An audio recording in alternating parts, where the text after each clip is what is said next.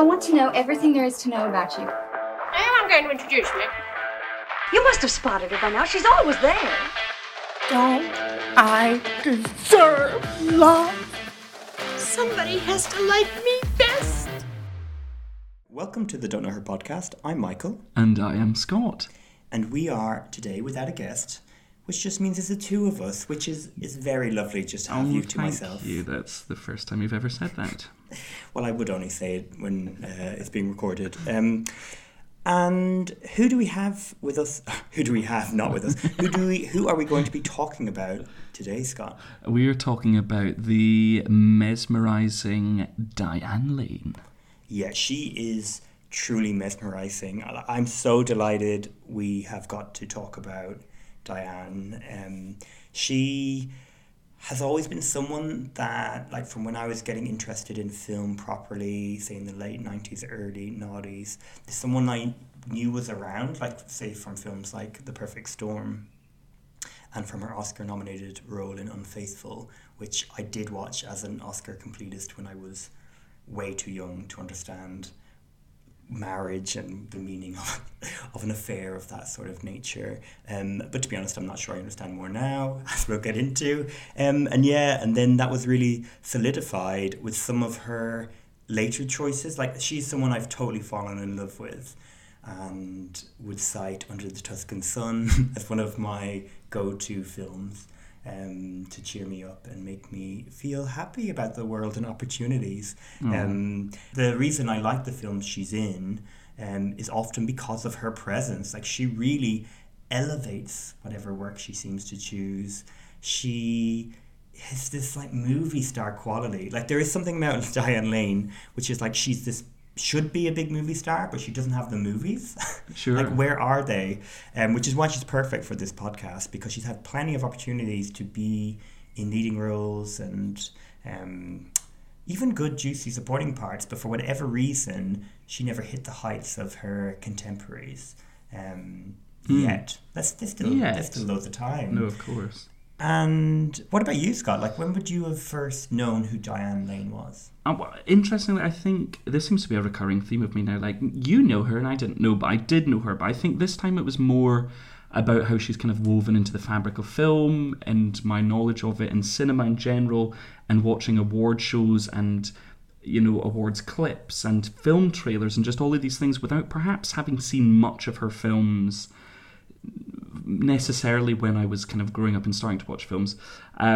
It would have been in things like Jumper, which probably came out when I was 15, 16 or so, when I first saw her on screen. But it is with all of the things I've seen since which have delighted me more. There's a film called Indian Summer, which is a nostalgic favourite of mine, which unfortunately I didn't rewatch for this, or maybe fortunately, because maybe it's a pile of shit, I don't know. But at the time, I remember being so charmed by it. And her in it in particular, there's just something about her presence which just feels very, I don't know, comforting in film. Like this sort of reliable armchair that makes her sound terrible. She's not an armchair, but that type of vibe of film. Like if she's there, you feel kind of comfortable, you're in for a good time. At the very least, you have her to watch. So a great shout, and I was only too glad to talk about her. Yeah, it's funny, in an interview she did, I think about 2 years ago, she was talking about how herself and John Cusack refer to themselves as coffee table actors, like the type of actors that you're like, yes, they're there, they're, you know, part of the furniture, they, you know what you're kind of getting with them, and you know that they're part of the system and they're part of other films you've liked, and it's just comforting, as you say, to see them. So you're on the same lane as Diane Lane. Her, yes. I called her an armchair, she called herself a coffee table. It's all the same. I called you a tool. So, yeah.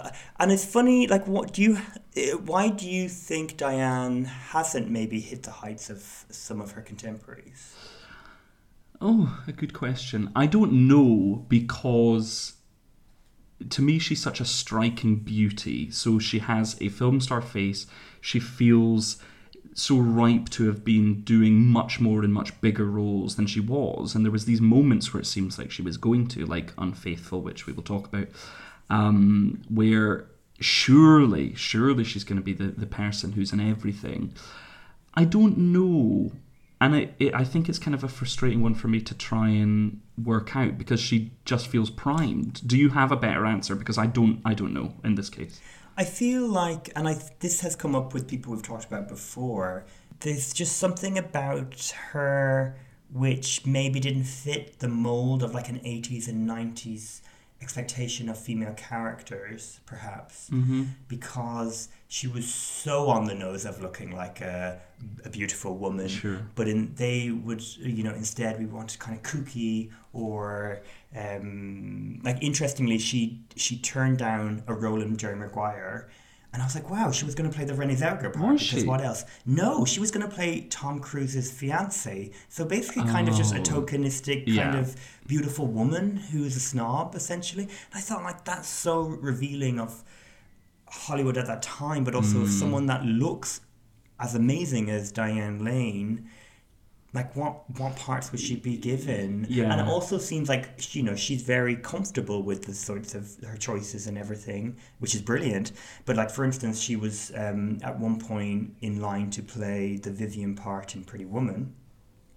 But when she was in talks to do that, it was a much more darker film. I think she said it was going to be called 3000 rather than Pretty Woman, because that was how much it was worth to have her for the weekend. And at the end of the film, instead of this like Cinderella story or fairy tale story, she was going to be tossed out of the limousine by the Richard Gere character, because she was her expectations were not shared by anyone else. So she was a victim of, say, the Hollywood dream.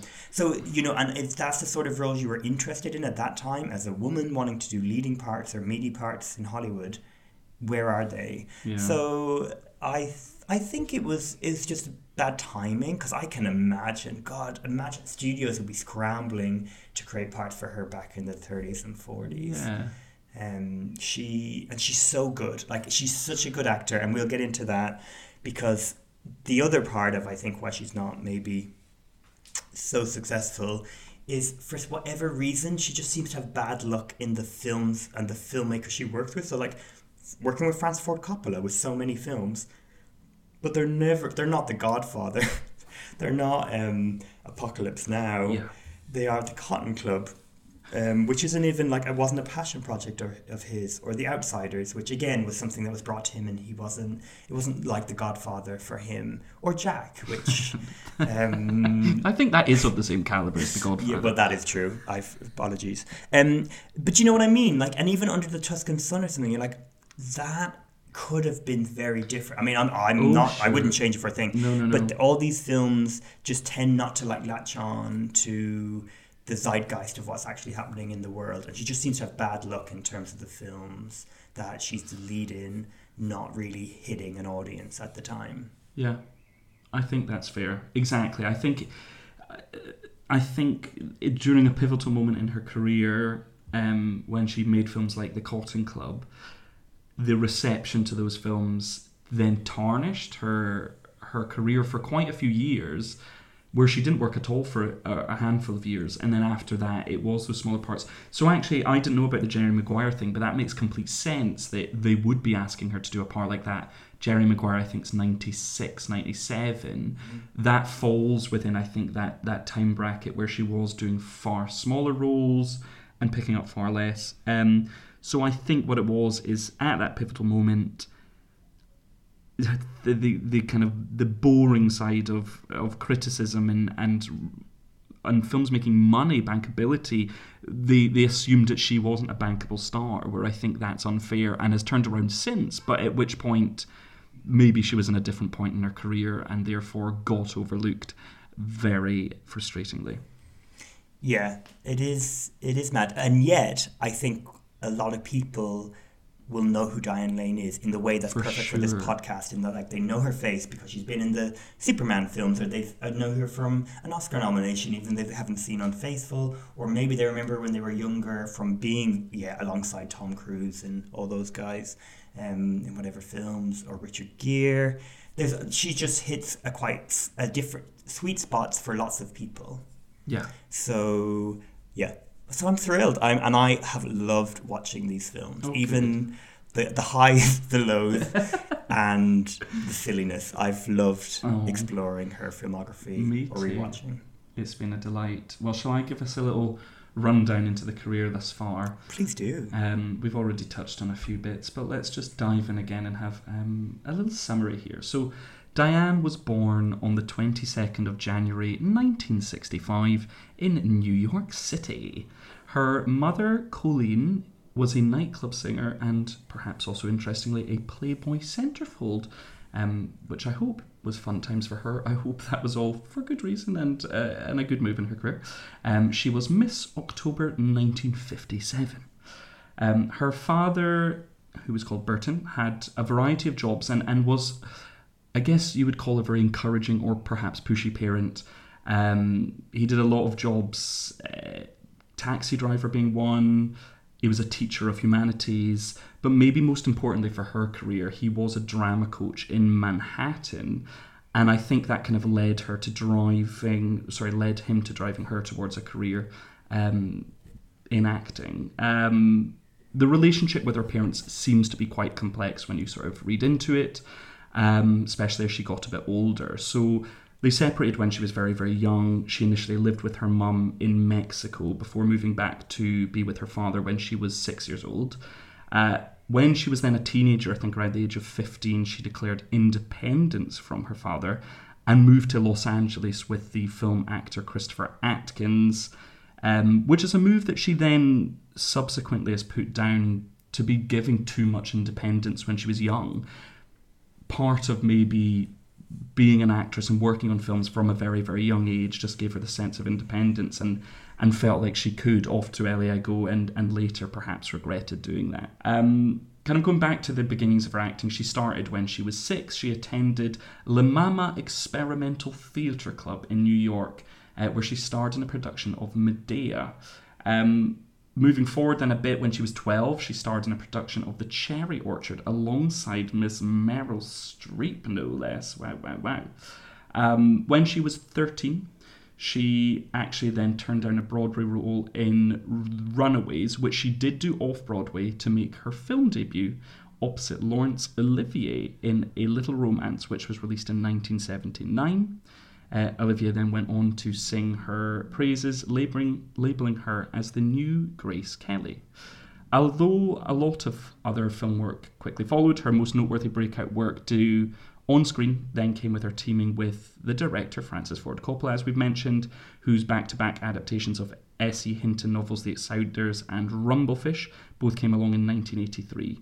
These films were linked to the rising of the Hollywood Brat Pack, where the careers of many Hollywood stars went stratospheric from there, basically. You've got Tom Cruise, Matt Damon, Charlie Sheen, Emilio Estevez, a lot of people who were in these films around this time referred to as the Brat Pack. Andy Warhol then went on to dub her as the undisputed female lead of Hollywood's new Rat Pack. Following on from this, she then worked on Coppola's The Cotton Club, which we then mentioned, and Walter Hill's Streets of Fire, which was a neo-noir rock musical. And like I said, these were considered to be critical and commercial failures, and this is where we see her career slowing down a bit. And it was for 3 years that she starred in no other films. And then from there, not until 1989's TV series The Lonesome Dove, which saw her garner an Emmy Award, did she kind of re-find that success and re-establish herself on the screen. And then following on from there, she had a more consistent run of film work in the likes of Richard Attenborough's Chaplin, going back to Francis Ford Coppola for Jack that we've mentioned, Judge Dredd, and she starred in A Walk on the Moon, which brought her an Indie Spirit nomination for lead actress. And with that, a lot of praise from critics and co-stars alike. From here, she hopped into big hitters such as The Perfect Storm and the film which scored her only Oscar nomination so far, Adrian Lyne's Unfaithful, re-teaming her with Richard Gere again, who she was with in The Cotton Club. Then 2003 brings the earth-shattering Under the Tuscan Sun, taking her on a life-changing gay tour of the Italian countryside and a golden nomination to boot. What more could you ask for? From here, we see more and more from Miss Lane, such as Fierce Beeple, Must Love Dogs, Hollywoodland, Knights and Rodanthe, where she worked with Gere again, Secretariat, and then, like we said, she plays Superman's mom in Man of Steel, Batman vs. Superman, Dawn of Justice, and Justice League, including the Zack Snyder cut. She voiced Riley's mom in Inside Out, also then starring in Tully, and very recently Let Him Go. But I guess being so busy on film has meant a little less work on TV than maybe some other performers we talk about, but still some worth mentioning for sure. So beyond Lonesome Dove, we have the TV movie Cinema Verite, which brought her another Emmy nomination, House of Cards, and quite recently again, Why the Last Man.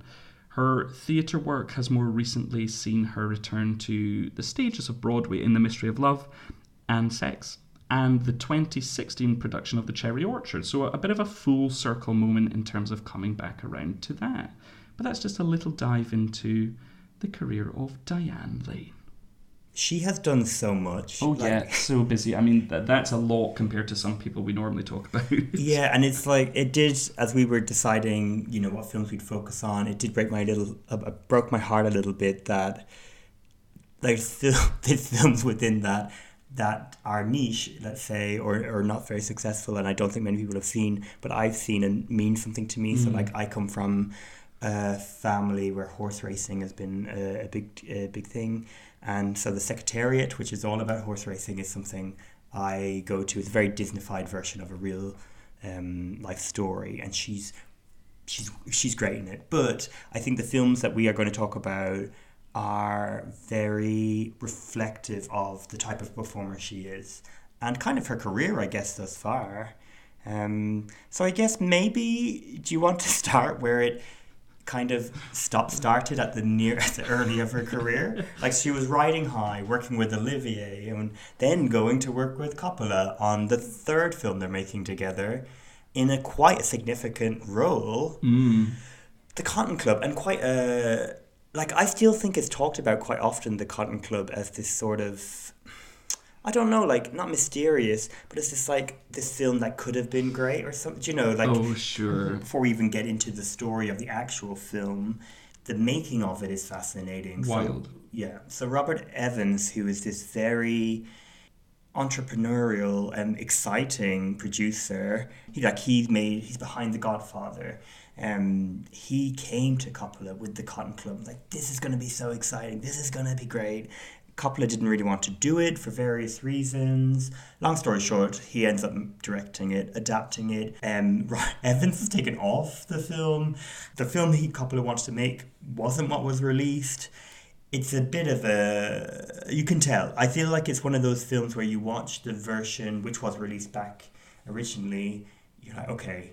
This does make sense that there were these disagreements, creative disagreements about this film, because it does feel lopsided sometimes when you're watching it. I did not I didn't watch the Francis Ford Coppola's director's cut of the film. I did read about it, and it seems like he fleshed out a bit more, but it's still not hitting the heights of, let's say, The Godfather, Godfather Part 2. But it is an interesting film which has been on my list to watch for a long time for all those reasons. And watching it for Diane Lane is an interesting exercise. You can see why people watching it at that time would think, maybe this woman isn't going to have a great career. Like, maybe she isn't as great as we've been thinking. And it's not her fault. The film has...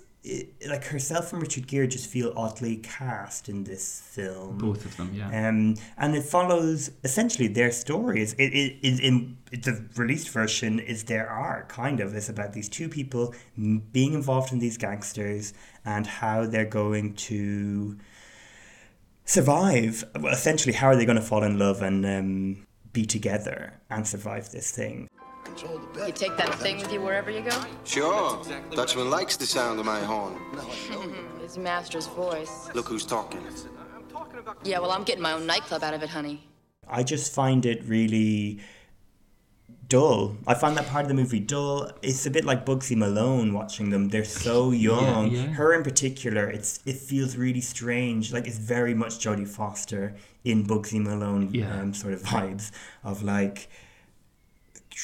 forcing her to be sexy, and she's so naturally sexy, and it just feels weird. It just and like Gere has this mustache sort of thing. It's just such a shame, and the film, it feels like it knows it, that their storyline is the weakest. So yeah, it's a shame. It's a shame that it's the version of The Cotton Club that we got. But I don't know who would have been better. Like, I can't imagine who'd be better, but I can't imagine someone making it fascinating compared to the other subplot that's happening. Basically, these jazz performers who are not able to live, they're not being treated equally, and they're getting increasingly frustrated about this, you know, white mafia boss trying to dictate their lives. Yeah. This was my first foray into The Cotton Club as well. The film is an interesting watch, and I would recommend it because it does feel like a product of its production and its very muddy and messy production. You can feel it being handed around. But I think that makes it more interesting than it could have been potentially, but it's very strange. Diane does feel... yeah, she just shouldn't be there. It feels uncomfortable, like drunk or high sometimes, but I think that's just her not finding the groove because it's just not for her to find. I need to get something to eat.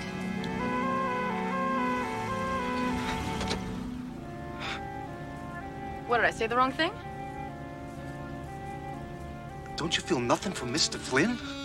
Mr. Flynn was a bootlegger. That's how they live. Maybe one day you'll wise up, sap. It makes me a bit more uncomfortable thinking about if there was anything else going on or if she was just so aware of the mess that the film was in. In Gere 2, like you said, I think both of them feel wildly miscast. It's strange. They're giving really strange performances for two very talented actors. Because... maybe most significantly from watching her other films, and other films we'll talk about, is that she brings so much life to films, and this performance is very lifeless. But it is all interesting. There's so much going on. Like, musically, it is interesting, and I was wondering, because it's an early 80s film, if it was then like a product of things that had come before it and inspired by things that had come before it, and this frantic editing, cabaret type, you know, Fosse things where you have that kind of wildness to the music, the frenzy, which we would then see many years later with, say, Baz Luhrmann stuff or kind of more kind of Fosse type productions and things like that. Like, what do you think this informed anything, or was informed by anything, or do you think it is its own thing in a box? No, I think that's what Coppola was interested in, was the jazz music and those stories. I feel like, and I could be totally wrong, that he has said All That Jazz, which is a Bob Fosse film, really inspired him making this, which does make sense. And I should say Gregory Hines, who is one of the jazz musicians, is so good in it. Like, I think that's what makes it even more... kind of frustrating to be like, why are we hanging out with like the bland, white kind of cis, boring sort of character? It's like they're like Diane Lane wants a nightclub, so she's sleeping with the mafia boss and Richard Gere. He just is kind of lured into it, a little bit because of Diane too, but that's so boring. So yeah, the style of it is fascinating, and that's why in the extended cut, and you can see clips of this, is more of the musical sequences. Okay. And it's wonderful. Like that it could. So there is a world where that is a great film, and they're kind of the subplot. But to watch it and think about Francis Ford Coppola and to think about his work and where this will be, it will, like, history will see him as one of the great American filmmakers. But I don't think that anyone will be listing The Cotton Club. No, I don't think so. So I never watched The Outsiders. Can you understand her in that film and a draw that she would then work with him again and again and again, including The Cotton Club? Well, to be honest, I can see a direct line to The Cotton Club. So The Outsiders, as you said, is the Brat Pack, and she plays a young woman, they're all in high school, and she gets caught up in this gang, these two gangs, and she's essentially a pawn between them. My name's Cherry, but my friends call me Cherry because of my hair. Yeah, I know. We go to the same school. You're a cheerleader. Yeah. You don't look old enough to be going to high school. What's a nice boy like you doing hanging around with that trash? She has her own interests. She stands up for herself to Matt Dillon. She's a force to be reckoned with, and that sort of energy would have worked perfectly for her part in The Cotton Club. So I can see where her casting would have made sense, but it's just a useful thing. Like she's way too young. I don't know why. Every time I saw her, I just did think of Bugsy Malone, and that was kind of the vibe. And her saying, "I want a nightclub," was like, what would you even do with it? Like, I don't believe you'd be able to look after yourself in any real way. How are you going to keep a nightclub going? Yeah. So it was a shame. So it does make sense that she wouldn't have. If this is a big budget, celebrated filmmaker bringing this film to audiences, and it didn't do well, and she's kind of front and center at it. I might be wrong on this, but she specifically was singled out at the Razzies, wasn't mm-hmm. she? Which isn't fair. Like Richard Gere really should be put into that part too. But she's she's a woman. She's easy to target in this film, as opposed to Richard Gere, who also was having quite a great time of films at the and Francis Ford Coppola. Nobody wants to kind of tumble him down, I guess. So yeah, it was. So it is a shame. It is a shame that's kind of marked her filmography for such a long time. Yeah, I think it is. I think that Razzie nomination probably did a lot towards it too. That's where they can fuck off with those awards.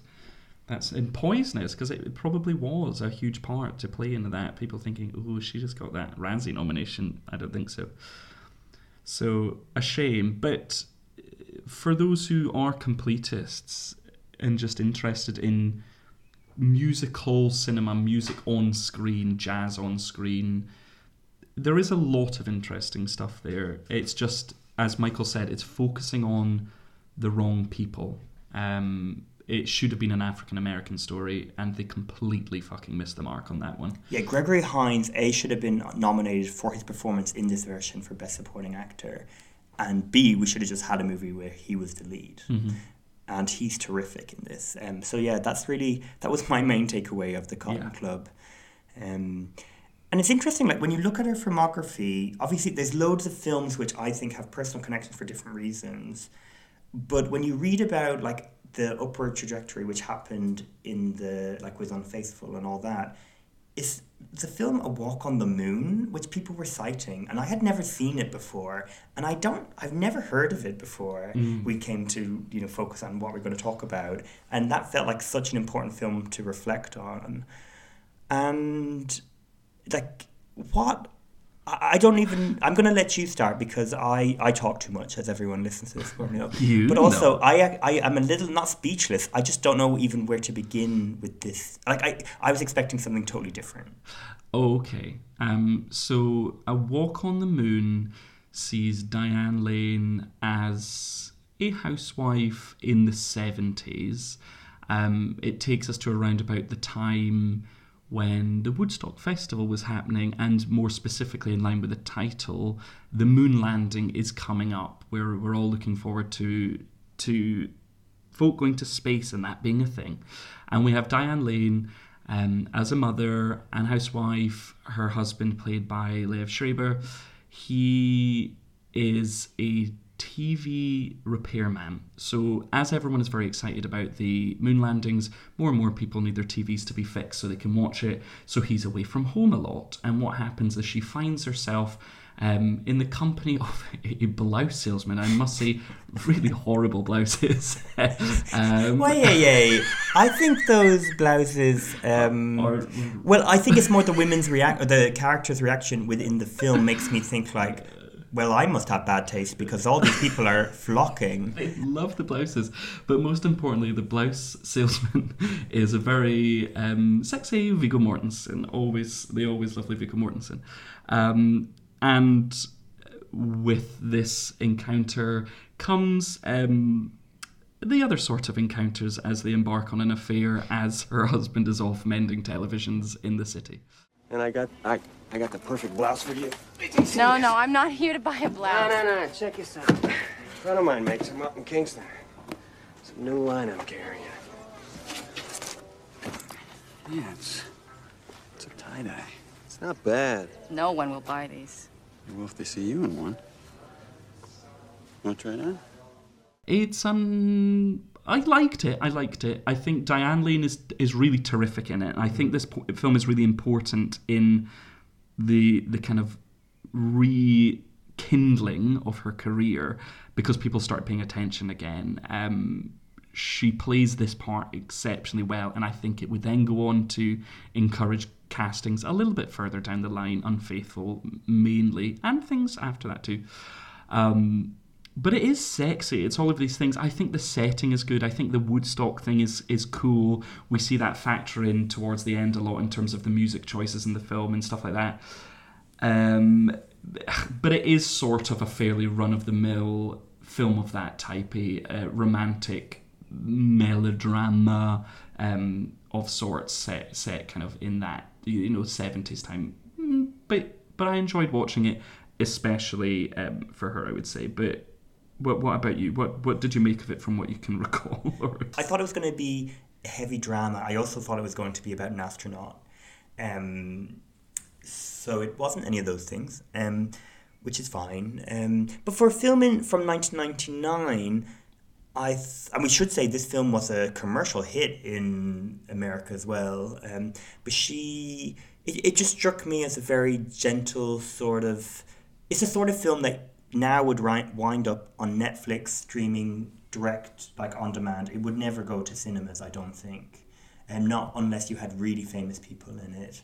And that's not a bad thing. I just think it was a pretty average film that has a nice heart. She has some lovely moments. It wasn't you, Marty. It was me. There were things I wanted to do with my life. I don't even remember what some of them were. Somewhere along the line, I disappeared. She has this real knack of being able to make it seem like she has taken your thoughts and pushed them out. And I'm not a wife nor a mother, but somehow you're like, yeah, your frustrations with life and everything are exactly like, this is what I want to hear. Yeah. It's cathartic. So yeah, and I'm always happy to remind you that Viggo Mortensen was a beautiful man. He's not my favorite really in general, but he's very handsome in this film. Yeah. I'd let him drive me around in his blouse truck. So yeah, it was good. I'm really glad we've seen it, and it makes sense. I mean, there's a real direct link to Unfaithful here about an affair and her being a woman that has everything that you would possibly want in your life, and then having a sexy man enter and things kind of unraveling, where you're sensing a self-discovery in a way. It would make sense that Adrian Lynn would see this film, A Walk on the Moon, and then be like, yeah, she'd be perfect for Unfaithful. Yeah. So yeah, I'm anytime Diane is the lead, happy to see it. But I won't be rewatching this. I found it all a bit dull towards the end of, like, will she stay with the husband? Will she go with the blouseman? And all this sort of thing. I was like, I'll just let her have her own. Let her go to Tuscany. It's kind of all. Let her go on the gay tour of Tuscany. That's all really she needs in her life. So, well, let's go into then Unfaithful, as we're talking about Diane Lane having... Yeah, very, no, I think so. Very sorted and very sexy affairs. Yeah, we'll move from a 1999 Indie Spirit nomination to a 2002 Oscar nomination. Which is amazing. So that would have been the second Oscars that I was really into. Clearly, it's not a film for like a 12, 13-year-old to watch.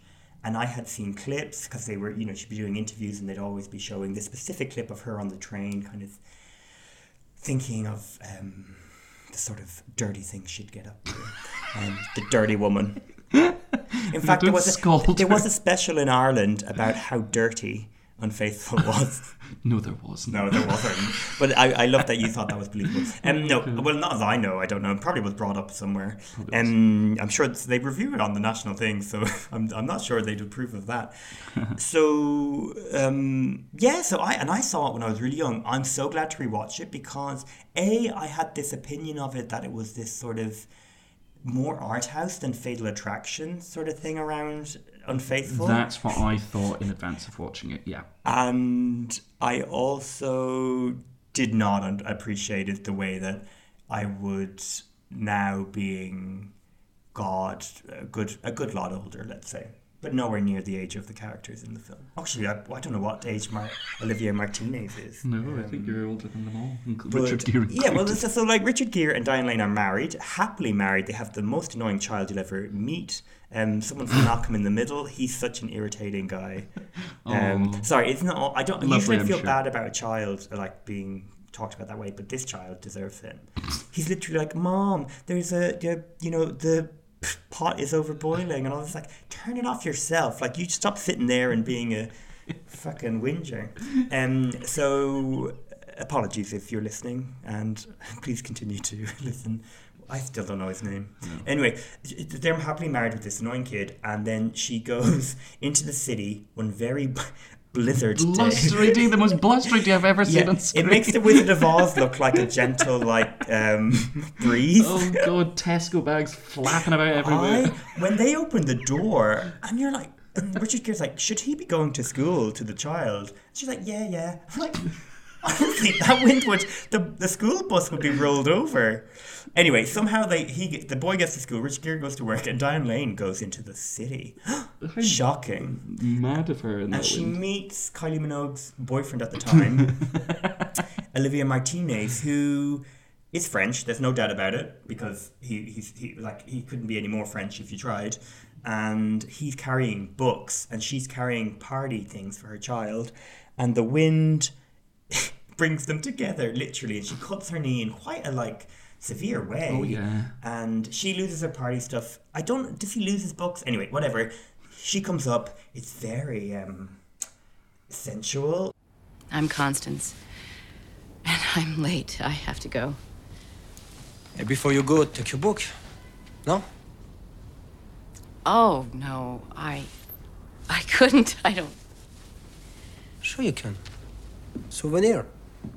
And then gradually they start an affair, and it continues from that point.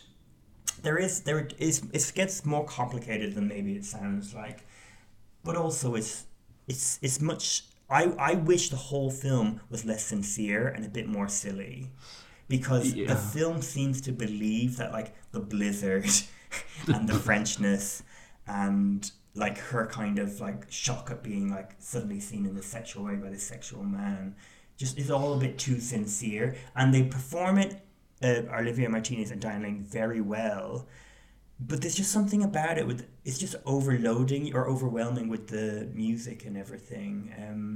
It's kind of the sort of thing of sex that isn't when you're told say porn that's really we've got this music, we've got this lighting, we've got all this, it's but it's not. To me, anyway, personally, is not as sexy as just have sex. Just have two characters that connect. The bit where they're reading Braille together, and he's has his hand holding over it, and you're just but just fuck. It takes too long for them to fuck. Did you know? I don't understand. In a Michael's movie, not here for the foreplay. Yeah, I guess I don't like the foreplay. I don't like fuck. Sorry, I'm not saying that on. How embarrassing to have revealed my true nature on a podcast. I, regardless of my personal preference, I don't like foreplay in film in general, in a metaphorical sense and in a very practical sense. They're going to have sex, let them have sex, and grand. It was, I was certainly expecting something more interesting for one, but something much sexier for two. The only thing that... Do you like foreplay? It's all I like.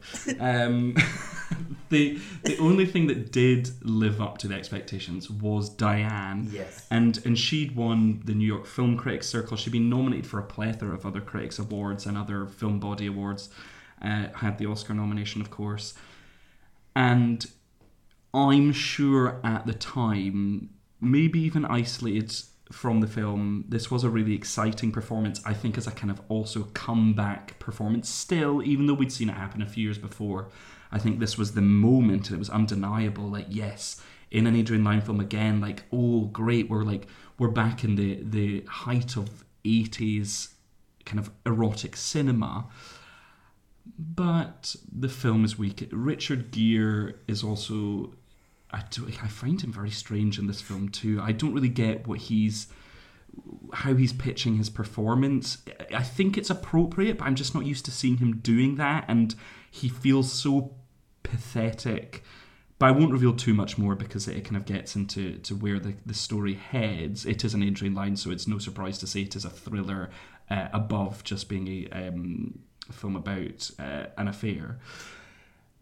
But yeah, But would you say it's a thrilling? Like Fatal Attraction is Adrian's, like, I guess, most famous film, and that is that understands the what it's aiming to do. Like, it's a campy thriller movie which also has quite a interesting social commentary in it too. Unfaithful kind of loses. It doesn't have. It's not as sexy, it's not as campy, mm-hmm. it's not as thrilling, and it doesn't have social commentary. Like, there is a moment which I actually really enjoy and think Diane is incredible in it. So she's gone off with Olivia Martinez, she's bumped into two friends from her suburban life, and they go for a coffee because the ladies have been shopping or something. And she calls Olivier, I was going to call him Oliver. Is it Oliver or Olivier? I might now try making up names. Anyway, I don't know who the guy is anymore. He's driven me mad with his sexual energy. But Olivier, I'm going to keep calling him Martinez. She calls him on whatever the phone in the coffee shop is, and it's like, I'm sorry, I can't come over for sex, so because of this, but I'll hopefully come later and all this sort of thing. That was Diane Lane. That was actual footage from the film. And anyway, of course, what do you do when your fuck buddy is not coming over? You go to the bathroom of the coffee shop and you like have sex there. And he's there like having his coffee while she's come back and she's like glowing. I mean, she's having the time of her life having sex with this man. And then the two women are like, have you seen this man? He's hot. What I wouldn't give. And then it turns. Having an affair is nothing like taking a pottery class. Could be. No, it would start out like that.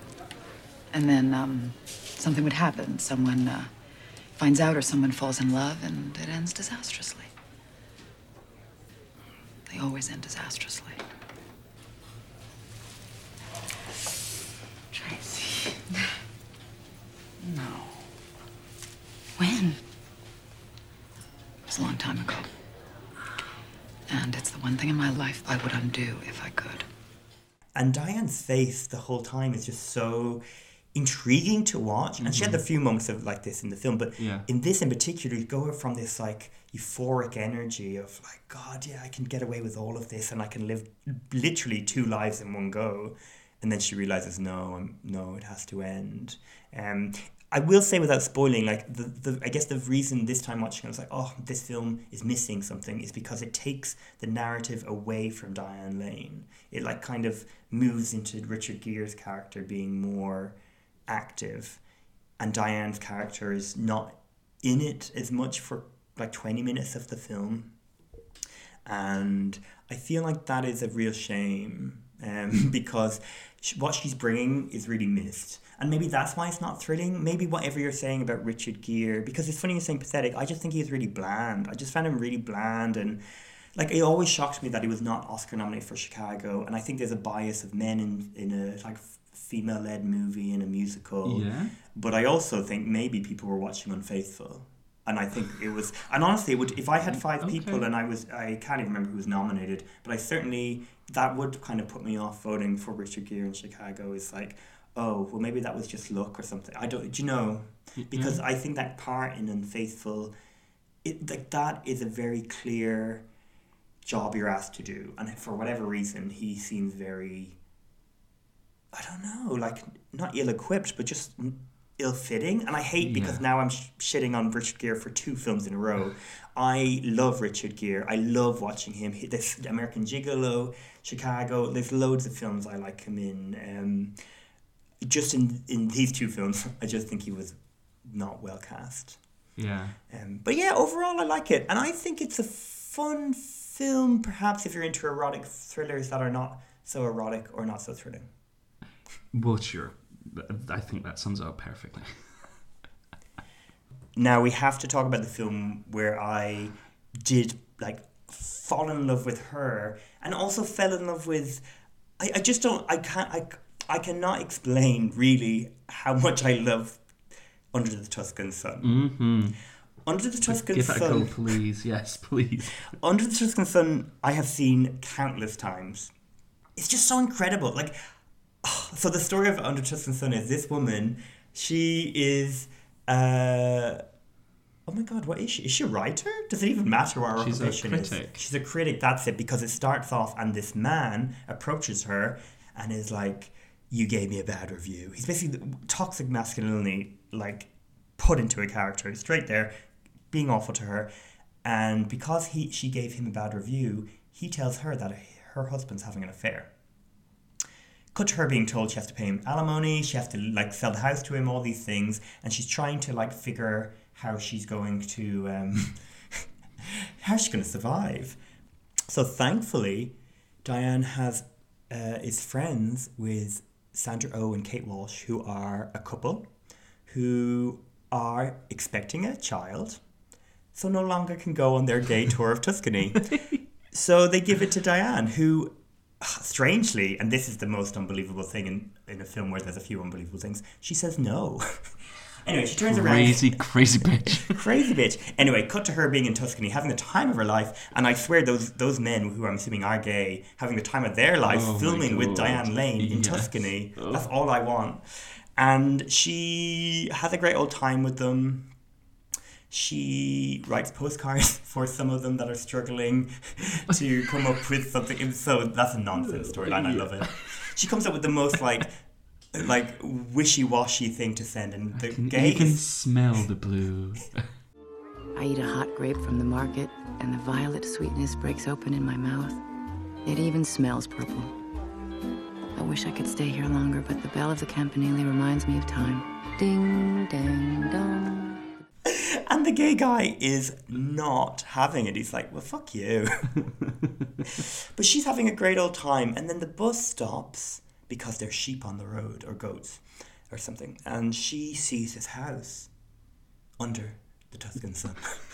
No, I'd love if she said that in the film. She goes in. She sees that it's for sale. They're like, no, we can't sell it to you because we need a sign. But thankfully a bird shits on her. And she buys the house. She's literally doing kind of an old-fashioned kind of screwball comedy sort of thing, her performance here and the way she's handing over the money. It's like, please tell Contessa that this is what I got for my house recently in dollars. Ha venduto la sua casa per questa cifra. Minus the work on the place, hammers, buckets. Men, chocolate, and a rental car to drive off a cliff when this all turns out to have been a terrible mistake. That's what I can pay.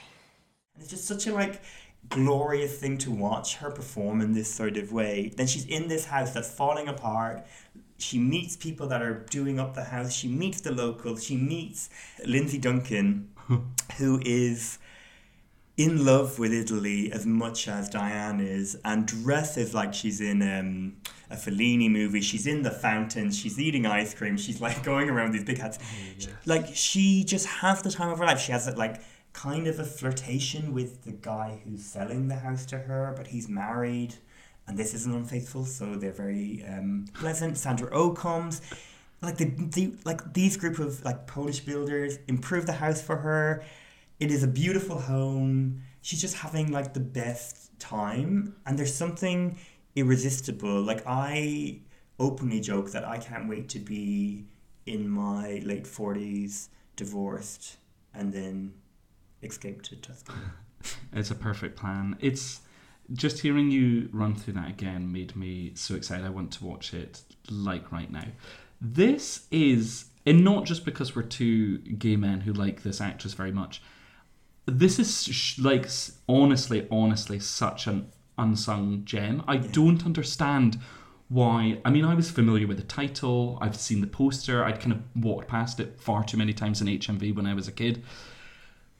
Why weren't people shouting about this film? It's like, it is literal bliss, and I can't think of other films like it specifically off the top of my head, where you have this kind of character who's there to sort of enrich the lives of others whilst her life itself is enriched by those. Maybe like a chocolatine thing. That's the other film that I love chocolate too for very similar reasons. This is a much better film. This is genuinely a really good film. I mean, I'm also a chocolate fan, but this is a really, really, really strong film. It is a film where you think it's going to be about her going to Italy and rediscovering men and then finding a relationship again, and that bit what it is. That is a very, very small part of it. This film is interested in family, specifically in the kind of context of this film, chosen family, which I think is a really, really beautiful thing. But I've not seen often in films, certainly not of this nature. Truly, authentically interested in friendship. And in that way, it makes it a very subversive, romantic film, because I still think it is a romantic film, but it is about finding yourself. But this is the authentic version of that. Stuff like Eat, Pray, Love, where we all still talk about that because, I mean, it was a huge deal and the book was a massive success. This is the far, far, far, far, far superior version of that film. Diane is delightful in it. She is exactly the right person for this film. She's gorgeous. You want to watch every second of her. You're delighted by just having her there, basking in the Tuscan sun. She plays sadness very well. It's incredibly lived in. It's never too present. It's just part of who she is and part of what she's choosing to deal with in this life, which she has now blissfully, for us, found herself in. The relationships are amazing. The chemistry between everyone is really terrific. Her and Sandra Oh especially. It's wonderful. It's just, it is exactly what I want from a comfort film, but not just for comfort. I think this is a near perfect film, and the reason I go back to it is, and I was so excited when we did decide to Diane, and because I knew I would get to rewatch it again and share it with yourself, is inspirational in a way, because of what you're saying. The found family thing is very important. I mean, as queer people, I feel that is specifically important and historically important. And she's coming to the realization she's not alone, and it's so lovely to watch. And then she's also looking out at others, and sometimes in a very, which easily could have been these Italians behaving in a crazy way, which sometimes it is, but in a gentle-ish way. There's this man who is always putting flowers at an image of the Virgin Mary, and he's there every morning, and she's like, oh, will he look at me? And it's just this really humble or something, this small desire to be present in life and be acknowledged in life. And that kind of is basically the whole movie summed up in one moment. The way she talks about that, I could go on and on and on about Under the Tuscan Sun. I will no doubt rewatch it before the end of this year.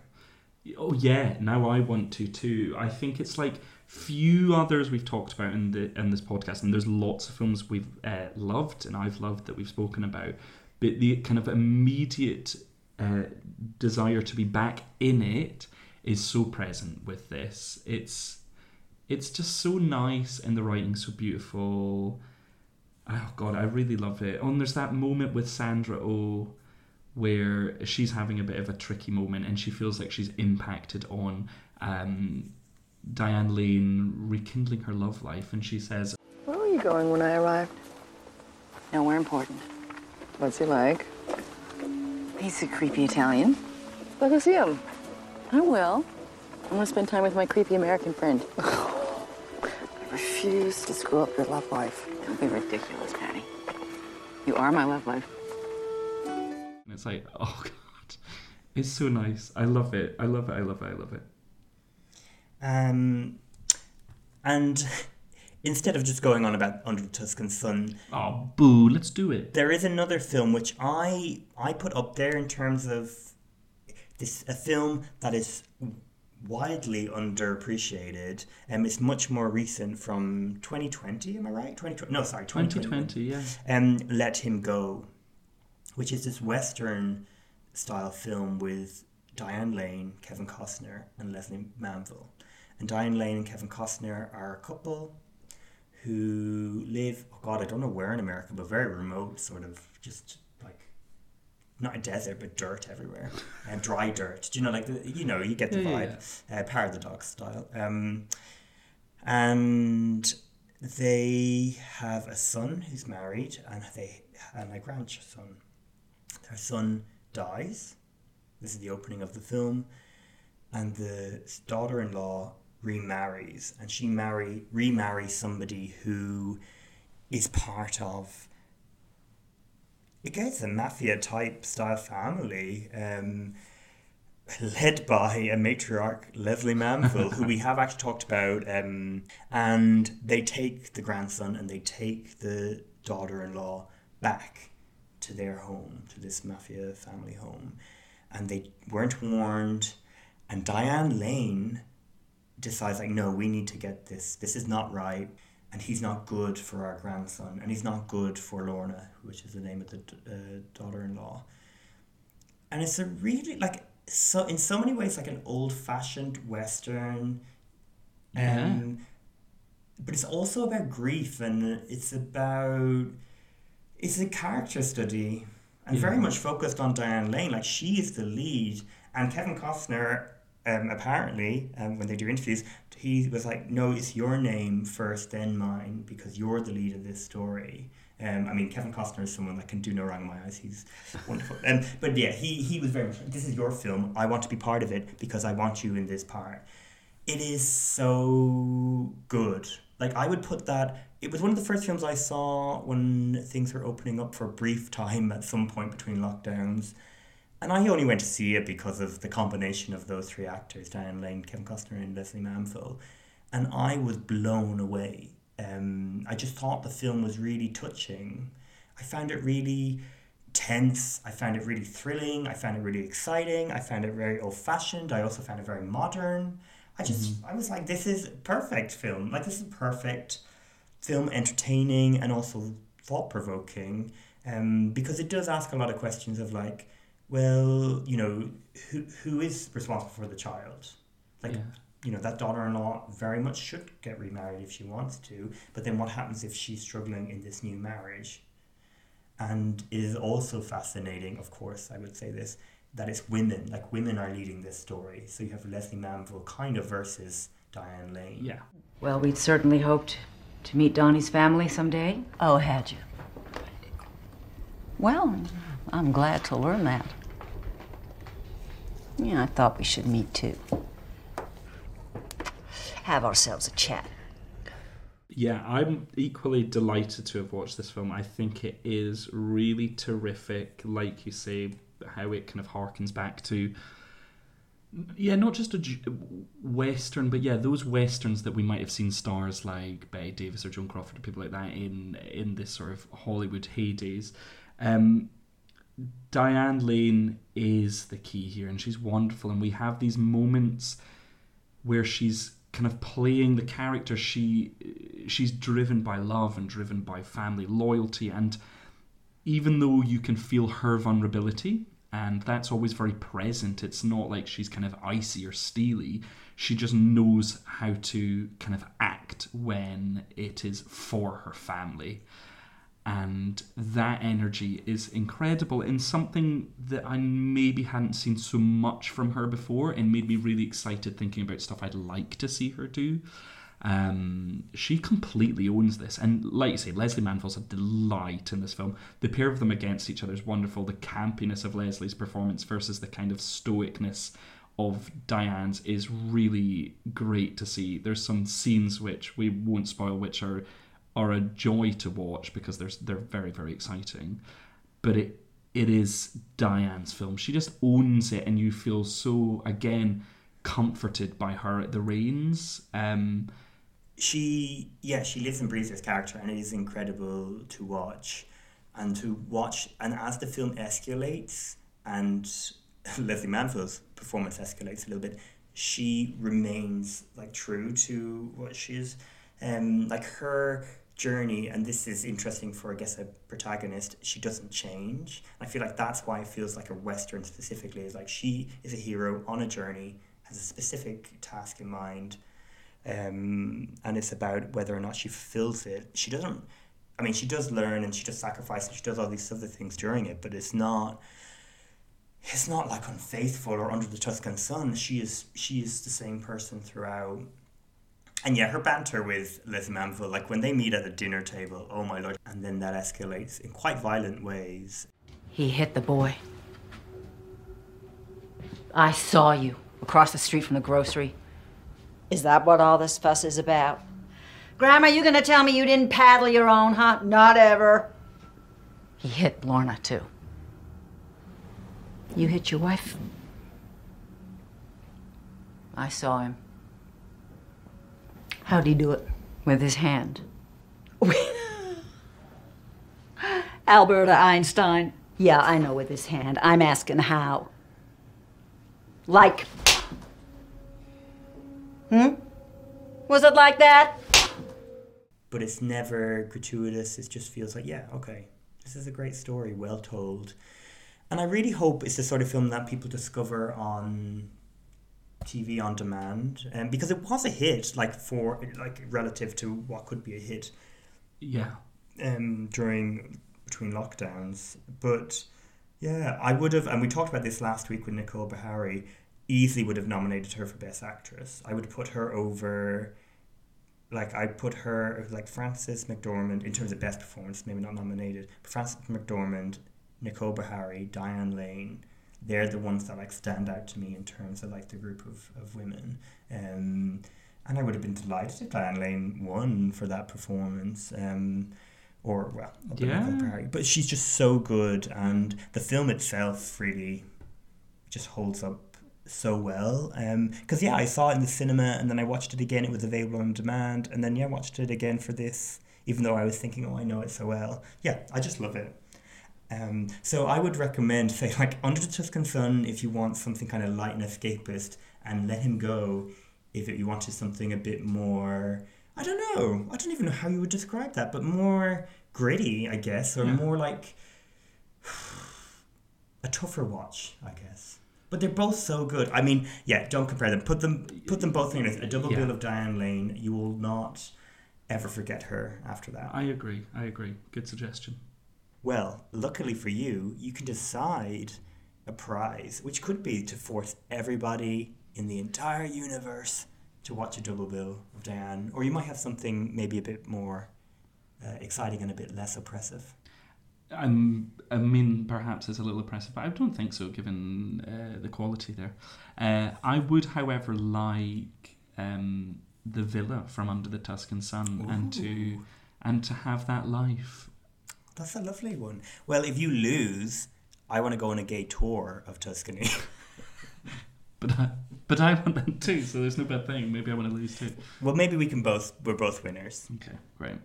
But this quiz, I'm bringing back one of my favourite things, which I believe you introduced, which is a musical round. Mm. And when I say musical, I don't mean actual musicals. I mean music from certain types of films, and as we want to continue to celebrate Under the Tuscan Sun until we can no longer speak, this is music from films where women go on a journey to discover themselves. Great.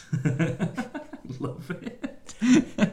So I won't reveal any more about them unless you need clues. Okay. But here is the first one.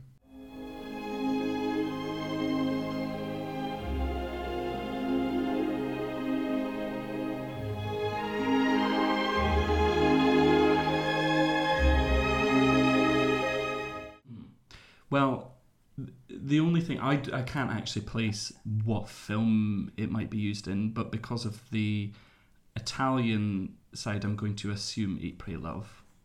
No, but you were very close. I've got it. I've actually got it now. I've got it's literally just come to me. This is what Nicolas Cage and Cher see at the opera in Moonstruck. No, because they're going on a. It's about a woman going on a journey. Okay, so she has to go on a journey, but Cher goes on such a journey. She does go. Sorry, I wasn't specific. A physical journey. She has to leave her house. Shit. Okay, leaving her house. Women going on journeys.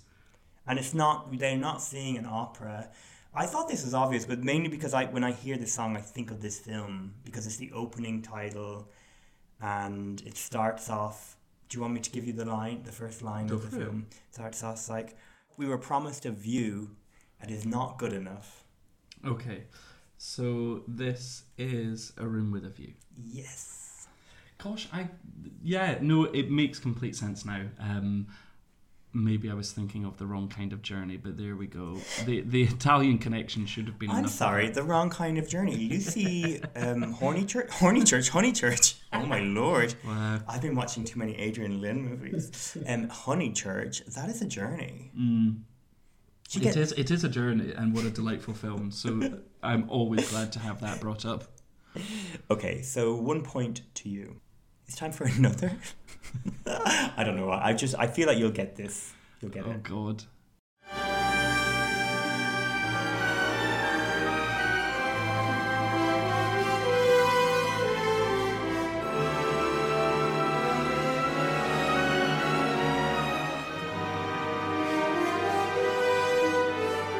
So I can tell by your face that's something maybe you perhaps don't know. No, I mean, I recognise this is an older film.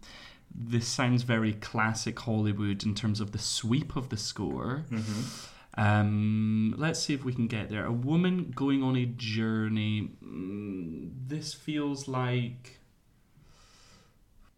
Gone with the Wind. Something. It feels like that in terms of the music. But is that a Betty Davis film? It is a Betty Davis film. It's now Voyager. Yes! Okay. What a film. Annoyingly, that is... Betty Davis was what came to my head as soon as the music played. I should have just kept on that. I am obsessed with that film. She's so good. I just love it. So yes, any chance. Basically, this round is just about me talking about films that I want to talk about. Good. Well, I'm glad I got there, so I'll take it. Now Voyager is a terrific film, and Betty Davis is magnificent. Yes, and I really want her cape thing, like the embroidery thing. I think about that often. Like, in terms of costume design, I'm like, that cape is everything. That's what it's at. Mm. Okay, next song. Well, I took a stroll on the old long walk of the day. I met a little girl. Stop to talk of a fine soft day.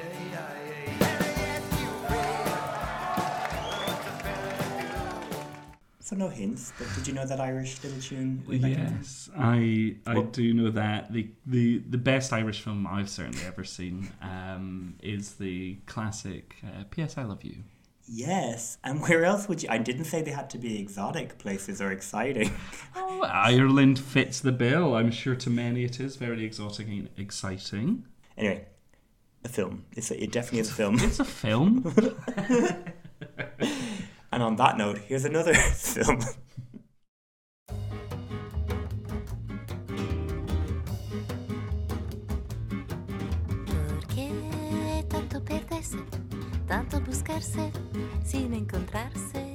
So a slightly different sort of atmosphere there, but any guesses?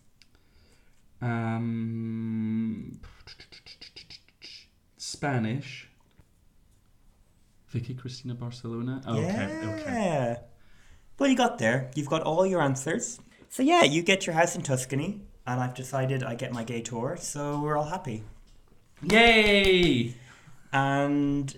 speaking of being happy, I'm actually really intrigued to hear what you are bringing to the table for Diane and her future. A large glass of wine. She does drink a lot in films. She drinks a lot anyway. We've been drinking this time, and I felt like I had to have wine because it just was appropriate for Diane. It felt just right. Quite right. It's what she'd want. We're going to be sipping it in our villa. But anyway, what I'm bringing in terms of... You're bringing nothing. I'm bringing nothing. Let's start with remakes. So I'm really intrigued by the Pretty Woman thing, and I would have liked to have seen that version. I've heard before about it being a darker initial script. I didn't know it was Diane Lane who was attached.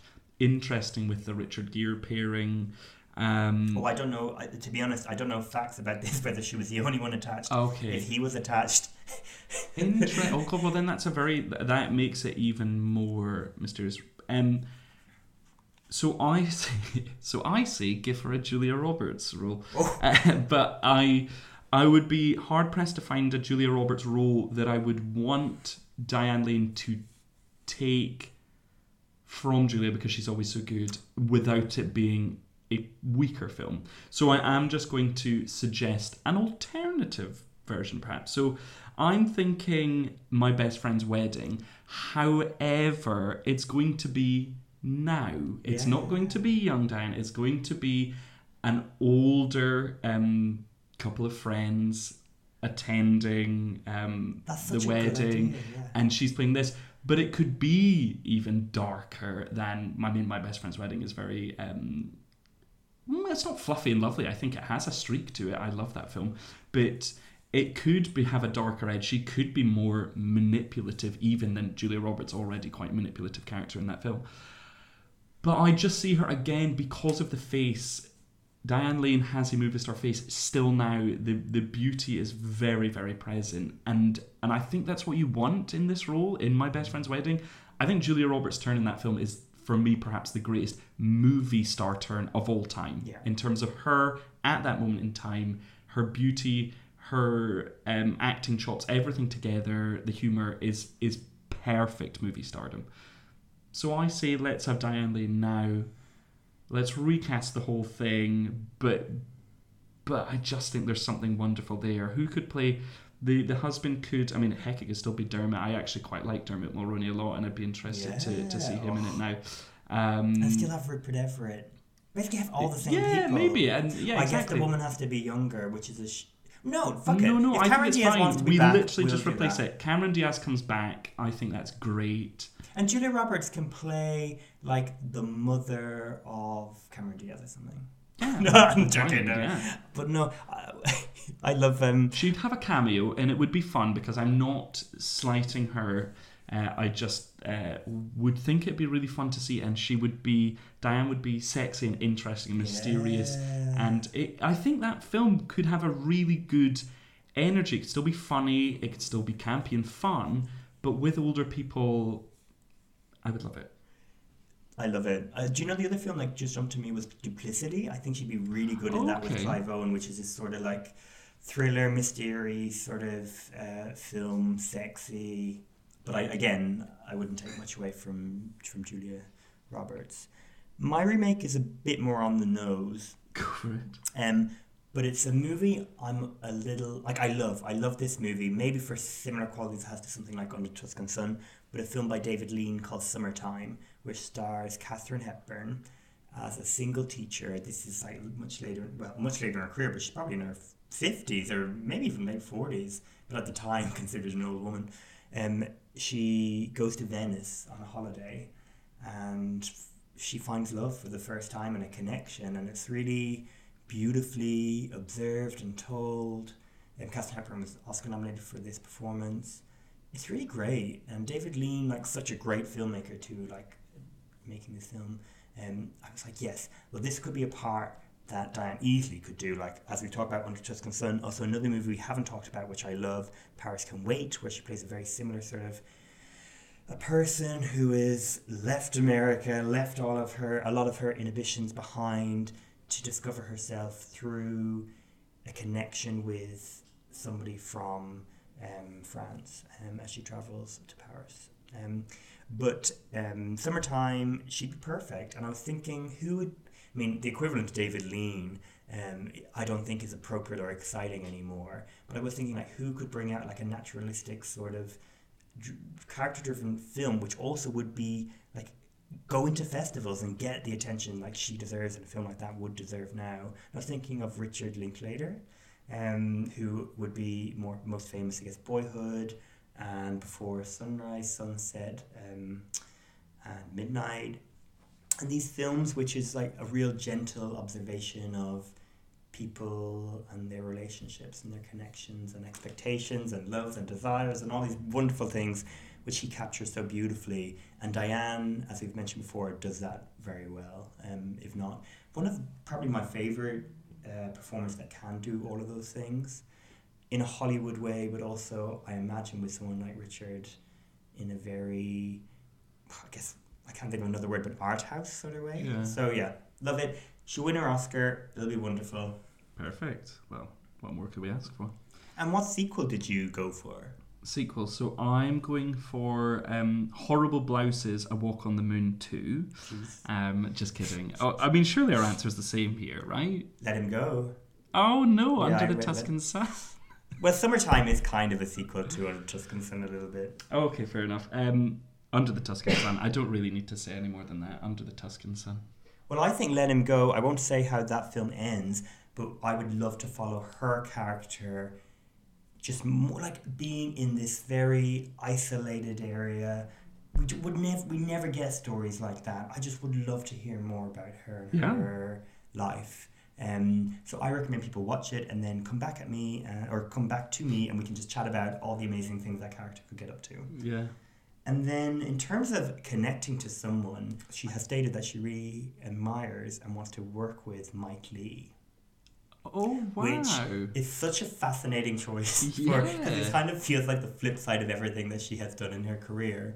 She's never worked with someone who is so, like, kind of improv theatre driven, which you've already brought up, but like her start of her career in theatre was improv. But it just feels very, I don't know, very different to what you imagine. So I'd love him to do that, and I'd love it to be about somebody who is part of like elite Hollywood. I know Mike Leigh would never do this, but I'd love a film where she's kind of almost like I feel like Sondheim and those sorts, Stephen Sondheim, the like Follies and these sorts, like women who have been a trophy wife or whatever coming back and being like reflecting on their life and discovering, no, I want more. A bit like, say, Blue Jasmine. So Cate Blanchett and Woody Allen explored in an amazing performance, an amazing opportunity to watch her. But to see a Mike Leigh version of that with Diane Lane, I'd love. So yeah, I'm going to make it very simple. A new version of A Streetcar Named Desire by Mike Leigh with Diane Lane in the Blanche sort of part. That is stunning. That is absolutely amazing. Yeah. Why not? Come on, Mike. That would be a fascinating move. I'm going to go for Paul Thomas Anderson because I don't think I've said him before. And I kind of mean Paul Thomas Anderson in his filmmaking more on the lines of Phantom Thread or There Will Be Blood. So that kind of period work without the zaniness which we get in some of his other things. And I'm thinking as like a mob mother, I thought of like, say, Jackie Weaver in Animal Kingdom, but less arch, less frantic, just something which is there. Everyone respects and fears this woman in equal measure. Maybe this was the Leslie Manville connection, actually, thinking about it now of her in Phantom Thread and then thinking of Let Him Go and kind of going from there. But even in that part, something like that would be fascinating to see Diane Lane do. But Paul Thomas Anderson, I think, would be a really good fit, especially when he's working on that side of his dramatic work. But yeah, as a feared and revered woman at the top of a sort of criminal family, I can just see it. I can see presence. I can see everyone playing off that energy very effectively and her just holding it. And holding everyone in the palm of her hand. So that's my pitch. Yeah, she'd perfectly fit his kind of intensity and being able to like modulate between kind of everything being at like a 0 or 5 and yes. then escalating very quickly. Yes. Like, I would never recast Julianne Moore in Magnolia, but I would absolutely love to see Diane Lane in that part. Like, I think she would nail that pharmacy sequence. Like, she just has the ability to wrap things up in such a believable way. Yeah, that's a good suggestion. So, yeah. Oh. Well, hopefully Mike Leigh and Paul Thomas Anderson will listen to this. I know from correspondence that they're big fans. So I feel like they're just a few steps away from casting Diane in their next film. They should be. They absolutely should be. Come on, boys. Come on, boys. Do you believe in love? Because I got something to say about it. And Diane is here, ready to work. Yeah, but, you know, as she said openly, she has loved her career. She said, like, there's been ups and downs and whatever, but she is delighted with how it's panned out. And so am I. God, if every actor can get a, you know, there's at least 3 films that I absolutely love of hers. And there's still so much more... like we didn't get to talk about here, and so much more I would love to watch. So she's great. So I'm certainly glad. Thank you, Scott, as always, for spending time with me, watching the films, and getting to know a little bit more about Diane. And it's been a pleasure, with Diane especially. It was nice, but Diane, very good. And where can people find us, Scott, if they want to subscribe or follow and see fun things that we'll put out about Diane or other actors we talk about? Well, besides Under the Rocks, where we hide ourselves through most of the day, you can grab us on social media. Instagram and Twitter is, of course, what I mean, at don'tknowher_pod, if you fancy dropping us an email telling us who we should focus on next. If you have any thoughts on this episode or any others, please do get in touch, and you can do that by email at don'tknowherpod@gmail.com. Yes, and as always, please do rate or review us wherever you may listen, and we always ask if you could share us with one person that you think would love it, who would love to hear our joy about Diane, or specifically Under the Tuscan Sun. Yeah. Just share it and share us with whoever you think might enjoy a little bit of an escapist actor treat. Please do. So yes, thank you. Until next time, goodbye everyone. Bye-bye.